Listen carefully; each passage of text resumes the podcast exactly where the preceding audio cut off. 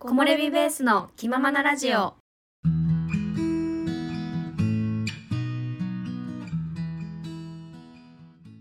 このポッドキャストは山登りにハマって長野に移住した私おまると動画作りに奮闘中5歳の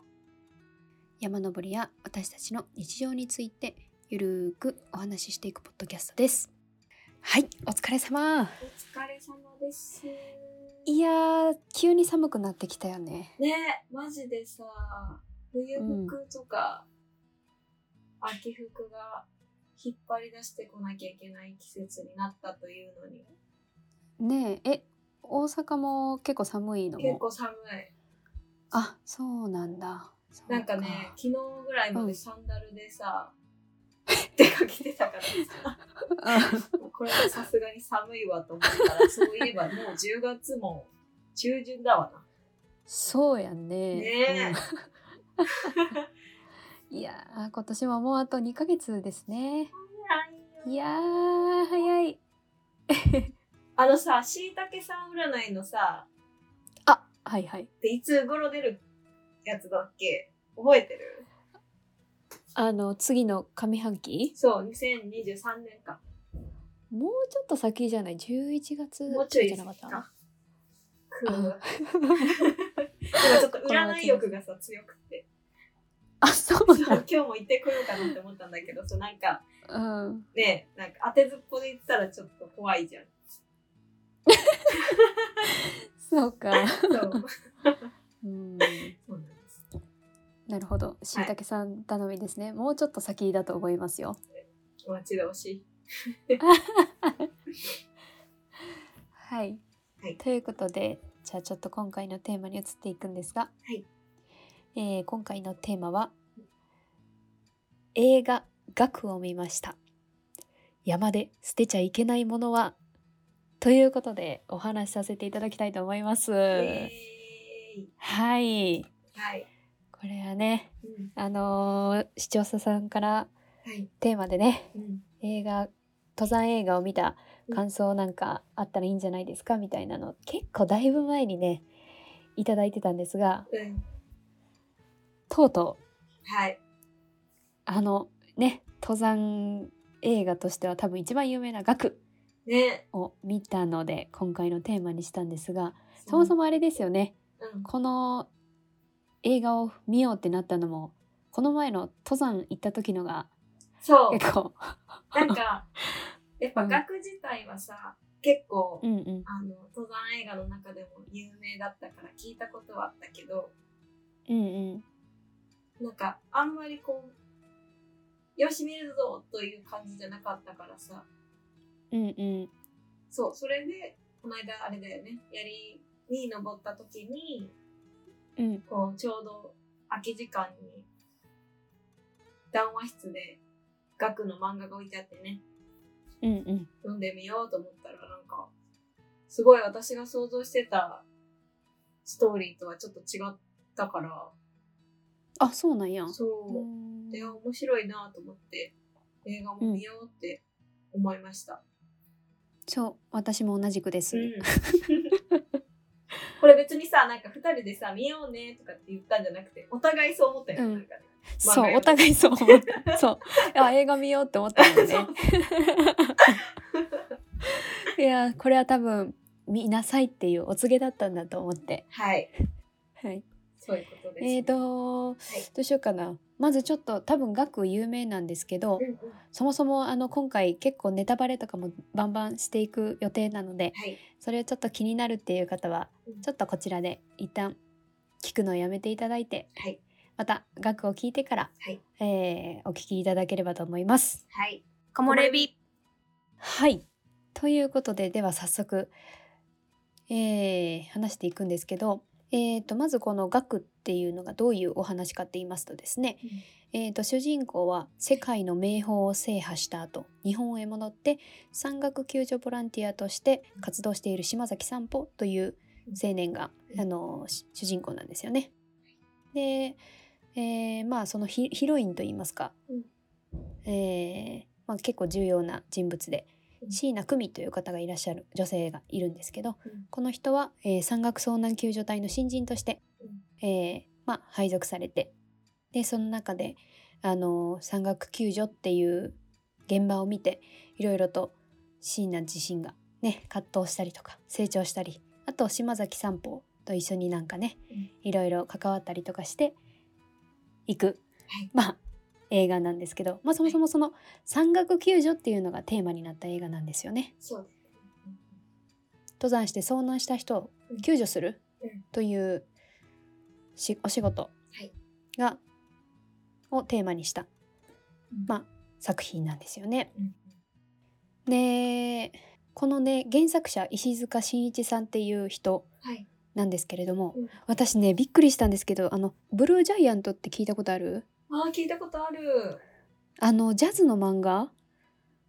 なんですけどそう。そうその人の作者でもあるんですってそうなんだ。そうそうそうびっくりしてえー、すごそうでこの額もね結構あのい。登山の話とか結構詳しいですよね。詳しい。でこの作者自身もうん多分クライミングや登山を結構やってらっしゃっててちょょっっとね経歴がびっくりだったので紹介するんですけど、うんとまず茨城県出身の方なんですが、うんえっとね高校卒業してアメリカの大学に進学して、うんでそっからなんかルームメイトのなんかお誘いでクライロッククライミングとか登山も始めたらしいんですよ。うんうん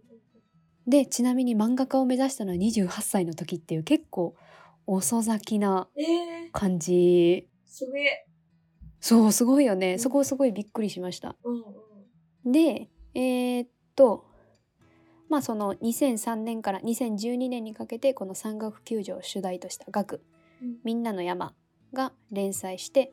で、まあ、ブルージャイアントってさっき出てきたんですけどもこれも、えっと、この人の作品でうんジャズのお話なんですがうんえーとねこの作者自身もうんあのアメリカでうんバンドとしてギターを弾いてたらしいんですよね。えそうだから多分この「ブルージャイアント」もすごくね細部まで細かく描写されてるんじゃないかなとー思っているんですが。うんなんかねこれすごいおすすめっていうのは聞いたことあってあ、そうなんだ。読みたいなーっていうのはずっと思ってたんですけどうんうんうんなんかねあのなんだっけ『アメトーーク』かなんかでさうん。うん。あの 漫画漫画芸人かなんかあ、なんとかいて大好き芸人の。あそうそうそうそうそうその時にあのねキリンの川島さんが、 うん確かこの「ブルージャイアント」を読んでうん。なんか夜に読んで、うんグーって熱くなって外を走り出したくなったみたいな感じのことを言っ ててえーそうなんだ。そうそうそうだからなんかこれもすごい熱くなるような話なんかなと思いながら、うっんうんうんていう感じですね。うんなるほど。はい原作は漫画、うんでそれが映画になった2011年にうんうんってやつなんですけど、うんそれが、えー今回見た映画学、うん結構ねあのね俳優さんも豪華ですよねそうだね。あのー誰だっけこの島崎三宝役が小栗旬。誰だっけあそう小栗旬さんうんと長澤まさみさん、んと結構いっぱいいたよねうんい。誰だったけああのの佐々木龍之介さんとかそうそうその人。あと誰だっけ渡辺だっけあえー渡部篤郎さんでしたーっけあー、そうそうだと思う。うんうんうんそうすごいね有名な俳優さんとか出ててうん。ね。っていう映画ですうんうんはいじゃあそういう概要をおはい話しした後で、はいまあ額を見た感想をはい言っていくんですがさえちゃんはい。どうでしたかえっとね、まず、うんその最初にちょろちょろっと言ったけど、うんその漫画を読んだ時に、うん私が想像してた額っていうもものとは全然違って、そもそも私山岳救助隊の物語だと思ってなかったんだよね。あなんかどういう感じのストーリーやと思ってたなのんて言うんだろうな本当にそのイラストとか写真でしか見たことがなかったから、うんなんうか険しい山に挑んでいく男の物語みたい なん、ああなるほどかなって思っててうんうんでまあ漫画見たらねそのなんていうんだろうなか簡単に言うとこう海猿の山バージョンみた いな感じかなと思ってなるほどなるほどそうそうそうはいはいでその私がやりで見たと漫画は1話から6話ぐらいまで1結構巻読かんらだ6ね巻ぐらいまで読んだんだけどうんその中のストーリーも結構入ってたなっていう印象だったなうんうんうんうんでなんかすごいこうワワクワクするポイントもあってうんやっぱこう、なんて言うんだろう。多分、登山とかししてる人が書いてる作品だからさ、あ本当のね、山の名前とかさ、うんうん全部結構リアルな山の名前とか山荘とかが出てきて、うんうんなんか、あここ登ったなとか、あここ登りたいとこだな、みたいなうんうんうん感じで見れたなっていうのが面白かったと思うんうんう。で、個人的にね、その、うん散歩役の小栗旬さんうんと、えー久美ちゃん、うんヒロインの久美ちゃんの長澤まさみさん、すごいハマってる気がした。うんうんうんうんなんか女の子側は、私がこう考えたのがね、おおその漫画見てる時に、誰がは いはいやってほしいかなみたいなうんき。あの、エイクラナナちゃんとか、あああとあの、なるほどね松岡、に、におさんなちょっと待って、名前がさ、えー、誰誰あのね、 何出てる人だ別に顔見たらわかると思うんだよね。松岡。ちょっと待って調べるわ。あの au, au の CM 出てる人あーなんか多分そうだと思う。あ松岡ままゆあ、そうそうそうそう。 au じゃなかったえこの人で合ってるかしら合ってる合ってる。この人。あこの人かなんか、想像した。 個人的にね。おーなるほど そうそうそう。でも長澤まさみさんすごい合ってたなと思って。うんてか二人ともめっちゃ若くなかったえ、若かった。だって、そうだよね。若っと思ってうん、 10年前ぐらい。もっとか。うん、そうね2011年だからあ、10それ年ぐ前ぐららいいかだ。ねうんそう。で、まあ全体的には本当になんて言うんだろう。命を考えさせられるううんうんん物語で、うんなんか結構、なんて言うんだろう。リアルにちょっとググロいというか、うんうんうんうん怖す怖いこう表現をするシーンも結構あるなっては思ったんだけど、なんかだからこそ、なんて言うんだろう。山のリスクをすごい考えうんたりできる。なんかうんうん自分の身に起こった時のリスクとかも考えながら見れるような作品だったなと思ったり、うんそう。すごいなんか、感情移入しちゃうよううんな感じだったかな。うんうんそう。本当にいろんなことを考えさせられる。でもやっぱ山っていいよねっていうのうも、んちゃんとこう、伝えさせてくれる、させられるうんうん感じで、なんかすごい、私はすごい良かったです。うんうん映画、見て良かったなと思った うんな。はいうん。じゃあまあ私の感想なんですけどはい。えー、もうとにかく山が美しかったですねあーそうだねっていううんあの空から撮影したりとか空撮とか結構そういうシーンとかがあってうん特にねラストのシーンと、うんあのエンドロール、うんあと最初はすごく印象に残りましたね。でね多分槍とかあの北アルプスとかあの辺やと思うんですよね映ってたの。。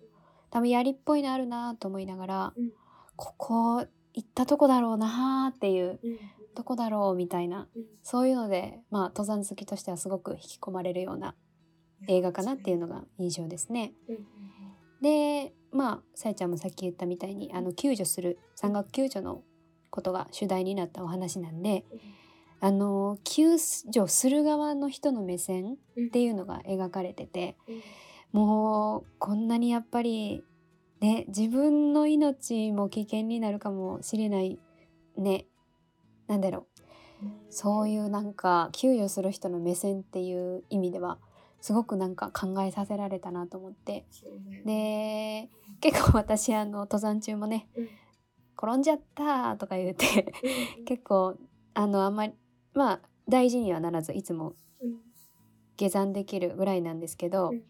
なんかやっぱりちゃんと遭難っていうか、うんまあ、怪我とかして下山できなくなるということも遭難に含まれると思うのでそういう意味ではそういう救助隊の人にお世話にならないようにしっかり自分でなんていうかなリスク回避できるとこはやっぱりしないとなっていうのをすごく改めて考えさせられましたね。そうでこの前ちょうど登山行った時にうん救助されてる人を見たんですよ。おーそれもあってうんなんかすごく、まあ、多分骨折してるか捻挫かでうん結構あの動けない状態うんの方で1人多う分ん1人なんですけど、うんもうね十数人とかうん下山したら消防車とかうん救急車とかもうめちゃくちゃなんか大ごとになっててあーそうなんだそうそういうのも見てでこの映画っていうのもあって改めてそういうねあの怪我とか遭難した時のことうん考えさせられましたねうん他人事じゃないなっていうすごく身に染みて感じたっていううんのが感想です。はいじゃあ印象に残ったシーンいきましょうか。おはいさえちゃんありますかえっとねまあ結構あったんだけどうんえっとねまあ2個あってうん一つはあのおばちゃんがさ、うんやってる山小屋うんその散歩さんがよく行ってる山小屋があるんだけどうんうんなんかそこでさこう救助が終わって救助した人が、えっと、こう悲しいことに亡くなっちゃってうんでその帰りにその山小屋に行くんだけどうんその散歩がこう大盛りのご飯を食べてるのを見て、うんうんこう久美ちゃんがおこなんでそんなに平気で食べれるのみたいなうんうんうん怒るシーンがあって、うんでなんかそれがなんかなんだその昔散歩の親友が亡くなっちゃった時にうん2日間その亡くなった親友を歩いて下山する時に、その前日に、もうお腹がはち切れそうなぐらい、ご飯を食べたから、2日間歩けた。っていう、この裏の物語があって、うんうんうんうんだから、俺はいつでも、体力がいっぱいあるように食べるんだ、みたいなうん感じだったのね。うんだからそれが、なんて言うんだろうな。そんなになんか、重要なシーンではなかったかもなんだけど、なんか、いい、いいなって思って。いや私もそこ印象に残りましたよ。あ、本当うんうんなんかすごい、なんて言うんだろう。悲しいことが起きた時にさ、うん、何もしちゃいけないって思ったりしない、なんかそのうん心がやっぱ食欲とかなくなっちゃうわと思うんだよな。っていうかなんかこうそうねそう、うんなんて言うんだろうしちゃいけないこれを悲し今悲しいからしちゃいけないってとか食べれないとかうんあるけどなんかそういうことじゃないくてそういうことじゃなくてっていうか、うんなんか自分が今悲しいから何もでしないじゃなく、うん悲しいけど今の自分が元気で他の誰かが助けれることがあるかもしれないと思ってうんっていうのがすごいなんかいいなとうんう思って、ん うんうんすごいなんかジーンってきた。うんうんなかなかそんな心構えでいられないですよねそ。うそうそうんうんう。もう一個は、はいはい。あのね、山岳救助隊の隊長さん多分あーさはいはい佐々木龍之介さんかな。かな龍之介じゃないな。蔵之介ちょっと待って。蔵之介さんが。多分 その人。あれ、隊長かなうん、隊長だね。そう隊長が、あの、最後の最後にさ、こうんう、椎名、さんが、あ、久美ちゃんが、うん。この救助に行って、戻ってこないって、うんでもう山も危なくなった時に、うん。散歩が助けに行くシーンがあって、うん。でそこで連絡が途絶えちゃって、散歩とも久美ちゃんとも途絶えちゃって、うん。うん。で、なんかすごい危ない台風みたいな、うん。うん。すごい。雪崩れみたいな。ブリザードみたいなね。そう雪崩とかが。そうそうそう。来るっていうのを知って、なんかみんな助けに行こうとするのね。救助隊の人たち。うん僕が行きます、うんうんみたいな。うん。うん。だけど、その、隊長さんが、そそのなんていうのもう本当に、お前やめろみたいな。結構怒鳴る。うんおう前行くなみたいな。ん。でもさ、それはさ、助けようとしてる人を止めてるからさ、うん。なんでだよってなるじゃん。うん。で、まあ一見は、なんかその時はさ、悪者にならなきゃいけないというか、悪く見えるじゃんなんかね、見捨てるような感じに見えるよね。二人をね。んそう。。でもさ、でもこの人はさ、こう、なんだろう、その、止めるという行動にすごく勇気がいることじゃん。うん。これ。以上被害者出さないようにとか、その散歩と久美ちゃんがやろうとして、助けようとしてししてることに、なんて言うんだろう。寄り添うというか、うん。うん実は一番寄り添ってて、みたいな。うん。で、い一番信じてあげてるから、その、感情だけじゃない判断をして、うん。今自分ができることをしてるのがなんかめちゃくちゃかっこいいなと思ってうん。うん。なんかさこう助けに行くのもかっこいいと思うんだけどうん。その本当になんて言うんだろう最小限にいろんな人たちを助けたいっていう思いをさ自分が別に嫌な顔されてでもしようとしてるのがさすごいかっこいいってなって、かっこいいよそうなんかね。映画の中だけど佐々木蔵之介かっこいいってなったもんね。いや、かっこいい。いや、この映画、佐々木蔵之介かっこいいってなるよね。そういやーあんいやなー上司の下で働いてるのいいなと思うーんなんか厳しいとこあるけどちょっと愛も感じるよう、ね。そうそうそうう、ーんすごいなんか良かったそこのシーンがなんか一番印象に残ったかも そうかそうか。そう私はこんな感じですねなるほどう。んうんじゃあ私も2つはい、あげるとうん、うんあのさっきさいちゃん言ってたあのねうん山小屋のおばちゃんがうんあの焼きそば食べるとこ印象に残ったってうんうんうん言ってたんですけど私その手前ですね。おあーのおーちょうどちょうどほらうんそのなんで悲しいことっていうのがそのね、うんあのなんだちっちゃい子供とお父さんが、うんあの登山しててでお父さんの方が滑落しちゃってうんでそれをずっと山小屋で子供が待ってるよね。うんうんで「あお父さん帰ってきた」みたいなの言ってうんでも お父さん亡くなっちゃってるんですよね。うんでそれ見てなんかうんなんかうんすごく今思い出してもちょっとうるっとうるっときちゃう、えーなんそうかだねねそうやっぱりうんちょっとした油断とかがね、うんうんうんそうやって死に直結することだから気をつけなきゃなっていうのと、うんうん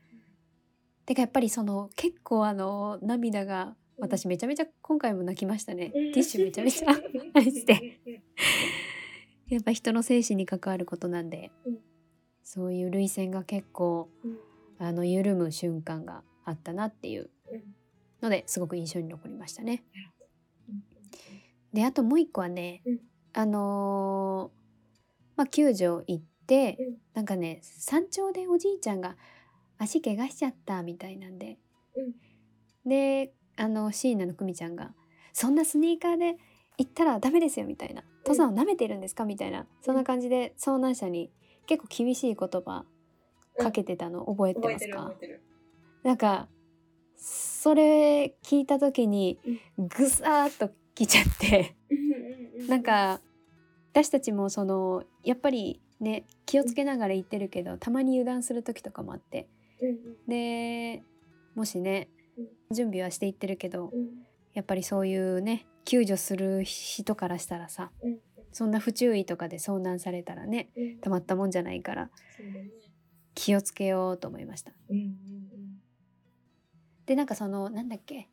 なんか遭難した人と再会するみたいな散歩がうんシーンあったの覚えてます、うんうんなんかその時にあんだけやっぱ遭難してね怖い思いしたけど、うんやっぱり来ちゃいましたみたいなあー言っててあたねそう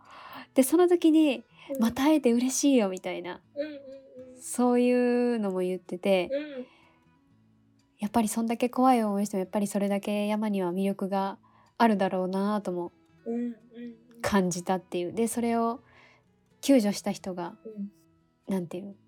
また会えて嬉しいみたいなそんな言葉かけてるのがすごく印象にいやー残りましたね。確か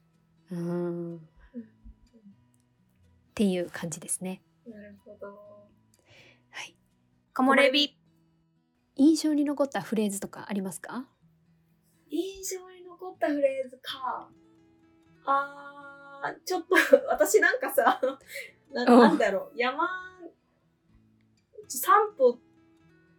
じゃん散歩とか久美ちゃんが言ったりしてないことばっかりなんか言ってる気がするけどおお、なんかある？今今思い浮かんだのねパッとうんうんうん。なんかこれ印象に残ったフレーズというか今思い浮かんだフレーズなんだけどおあのさヘヘリを運転してくれてるあ、人うん。いたじゃないわ誰だっけ名前なんだっけ？ね名前がちょっとあの人めっちゃかっこいいよねそううなわんかね誰だっけ？そうあのヘリコプター普通じゃあヘリコプターを飛ばせないところでもこう飛ばしてくれるヘリの人がいいるんだよね映画の中に、うんうん。でその人がなんか遭難した親子を助けに行く途中にヘリの中で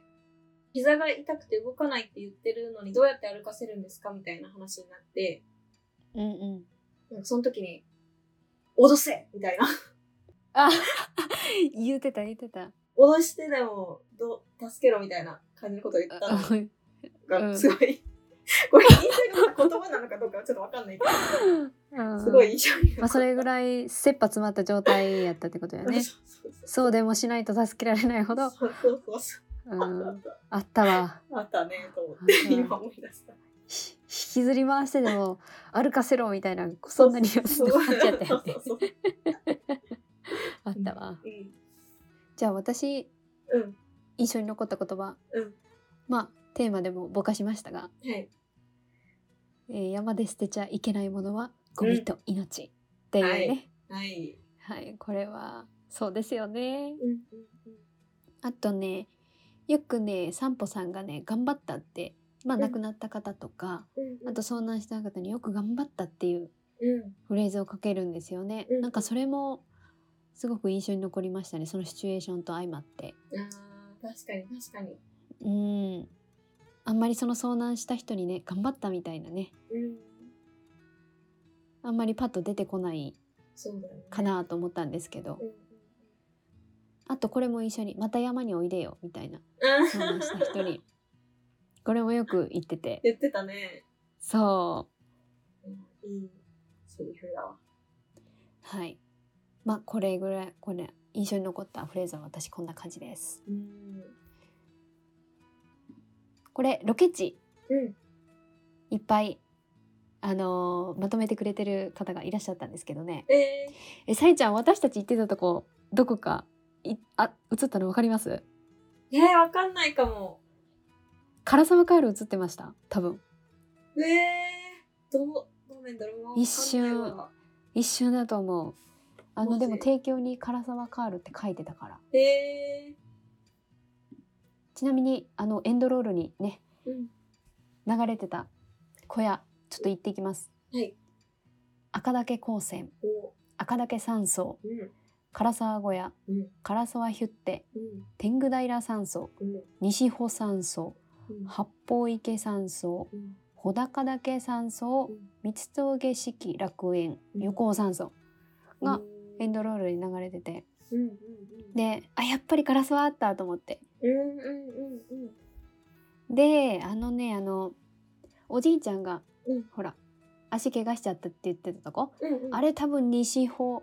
穂高のその辺だと思うんですよねへえ唐沢からガッと上がったとこな気がするんですけどねうんうんうんうん。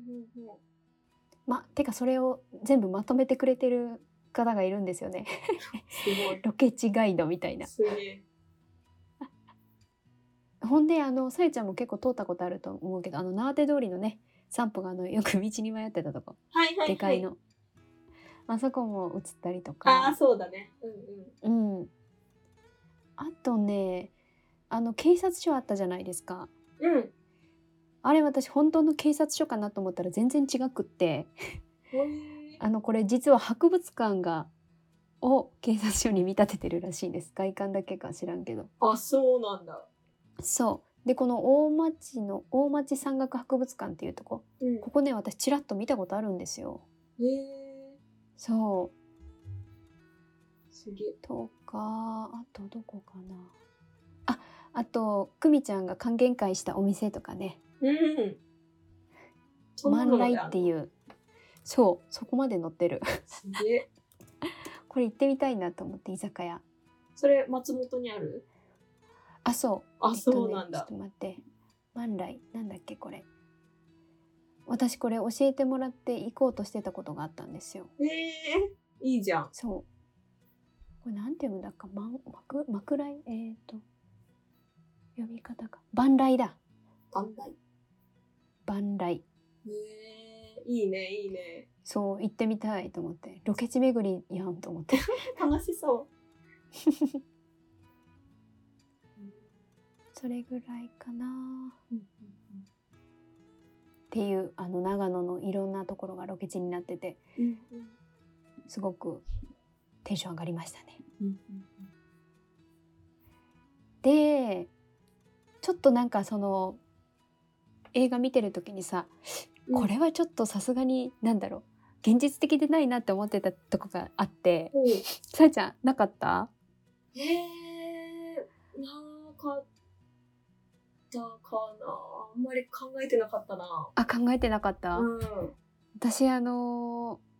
ーあまあ多分演出するあの多分顔を見せないといけいけないんだろうなっていうその映画を撮るうんあれとしてうんあったんだけどあの雪山の中さすごく吹雪吹いてたところ時うにんうんうんあの散歩がさフード外してさうんわかるなだれあった後やったかななんかなんフードを手手に巻いてたそフードだっうけそうそう手に巻い手に巻いてたやん。うんで帽子パッてなんていうかなその、うんここ肌むき出しみたいなシーンがあって、うんうんうんうんいや絶対寒いやろと思いなが らなるほどね絶対ここ耳とか出てるとこ私ほあの一回立山でうんなんだっけブリザードあのすごい吹雪あったみたいなの覚えてますうんうんその時のことを思い出して、うんうんもうでできるだけ出てるとこを防ぎたかったからうんうんうんうんうん多分こういうなんだろう眼鏡もするだろううんし、なんていうんかなサングラスうんうんうん多分もう全全身出ないようにするだろうからこれはやっぱりあの映画のための演出かなっていうのは思いましたね。ああなるほどねまあそうそうだよねうん、いや顔もしさあれさほぼさ小栗旬さんとかさうん登ってるよねそうだね合成じゃないよね多分ねの登って撮影してるっぽいもんねそうしとるよね。うんだからさもし吹雪の中さあれやってたんだったら相当辛かっただろうなとは思いましたまあでも顔小きは演出なんじゃないのかあ演出かなだってそんな演出かあれ危なすぎん危ないかさすがにそこまではしないか、うんおいでもすごいねえでも結構雪山歩いてあれどうやって撮ったんでしょうねそうなんかどさうやって撮ったんやろうなみたいなシーン結構なかったでもやっぱススタントとかいるんかなすごいああいるんじゃないさすがにいるんかだって今はファンタジーとか作り出せちゃう時代だかあまあねいやでもさ10年前だからさらあの空撮とかも多分今やったらドローンとかでいけあーるけどさ、うんうんうんうん当時多分ヘリとかで撮影してるんやろうなと思ったら結構お金かけて撮いや影してんだろうなっお金はすごいかかてってるだろうねかかってるよねうんと思ってうんあでもさ撮影は本物を撮ることにこだわったって書いてあるね、あそうなんかその監督さん実際ねあのー穂高に行ったらしいですよ 西穂かあなみたいよねそういやー初心者で穂高これでも本当に撮ってますねうんすごい山の上でうん、いやすごいなー、うん、大変だったでしょうねそうだねすごいっていうそういうなんかどうやって撮ったんだろうみたいな目線もうんうんうん私結構あったかな。 なるほどねうん、う面白いですねん、木漏れ日、はいということで今回は映画学を見た感想についてうんお話しさせていただきました。はいはいまだ見てない方いらっしゃったら、うんぜひ、まあ、登山ね興味ない人でも結構面白いお話かなと思います。登山結構行ってたらよりねうんうんこの山の美しさとか景色とかに結構ハッとさせられたり、うん自分がその登山ねした時に怪我とかうんした時にのなんていうかなちゃんとしなきゃいけないなみたいなそういう現実的なことも考えたりうん結構いろんなことを考えさせられる映画だと思います。ぜはひいおすすめですので、はい見てみてください。えーこのラジオに対する感想や質問などがあれば概要欄の方にお便りフォームを貼ってますのでそちらから何かお便りいただけますととても嬉しいです。またインスタでは登山の様子の写真などもアップしているのでよければチェックしてみてください。それでは今回はこれで終わりたいと思います。最後まで聞いてくださりありがとうございました。次回のラジオでお会いしましょう。それではまた。バイバーイ